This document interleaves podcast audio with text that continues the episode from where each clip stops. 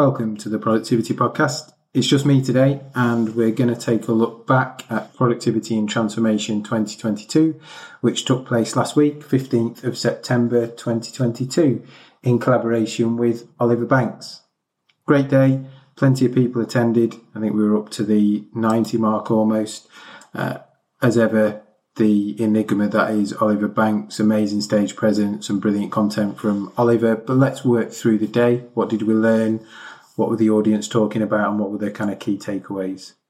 So Diane Wehrle from Springboard opened the event. Diane gives us some really amazing insight into the world of footfall, what we're seeing in terms of trends, how that's looking pre-COVID, post-COVID, after the over the last ten years, how that looks for shopping centres versus high street versus retail parks. So some really, really great foundational insight there for the audience in terms of where things are heading, what Diane's expecting to see based on the trends over the coming months with the backdrop of rising energy prices, all the cost pressures that are coming down for retailers and, and other organisations, and how that might affect us as consumers in the way we spend our money and where we spend it.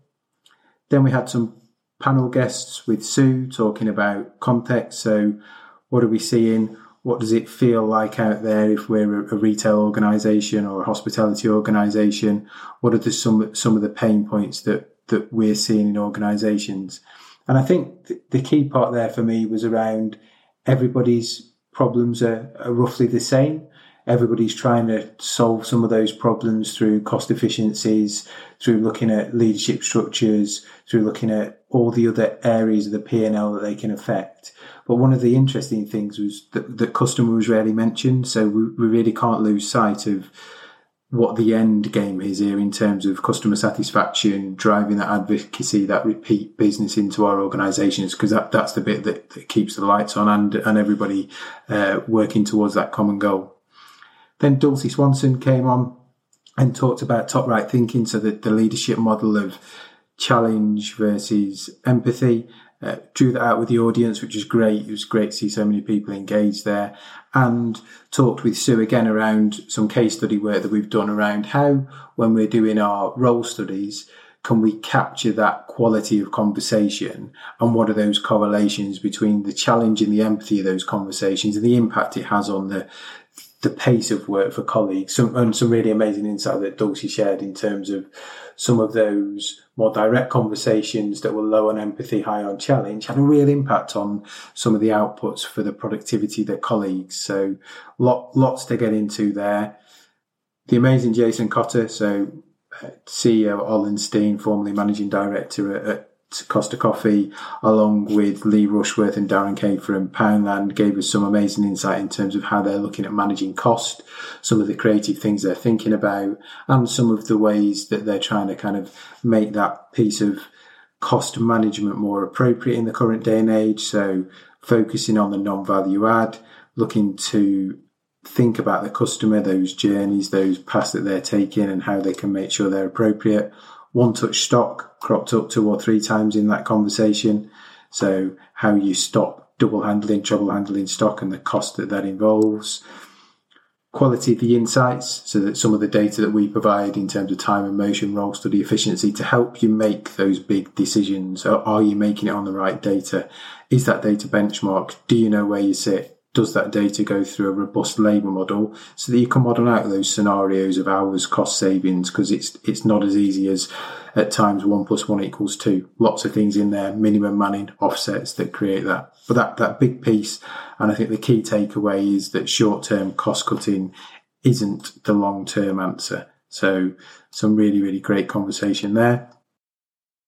After lunch and some extended time for networking, Oliver facilitated a session where we got into groups to talk around what the challenge is, what will colleagues say, what can we do about it, and that'll be written up as a case study and circulated to those that attended in the next couple of weeks. But good to get everybody on their feet, thinking, talking, sharing ideas, and giving people some key takeaways to work with when they get back into their respective organisations.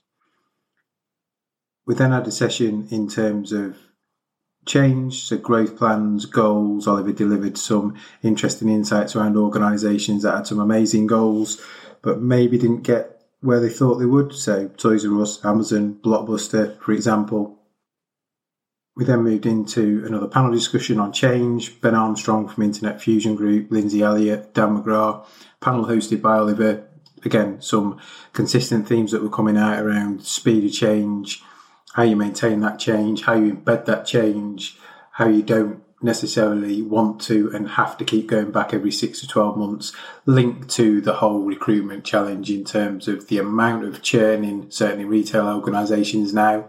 So, how do you make those changes with a workforce that in maybe 12 months' time is almost completely different than the one you have today?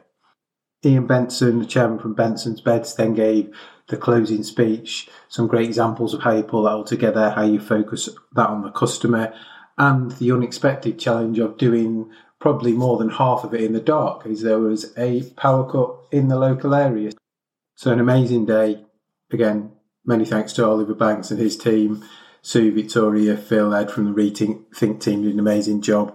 And last but not least, thank you for everybody who gave up the time and effort to attend the day. We love seeing you. We loved having those conversations and watch this space as we come back with dates for the 2023 event. So for me, key takeaways from the day Short term cost cutting, not the long term answer. Remove the process to remove the cost. Quality of productivity data and insights to make decisions and focus on the non value add.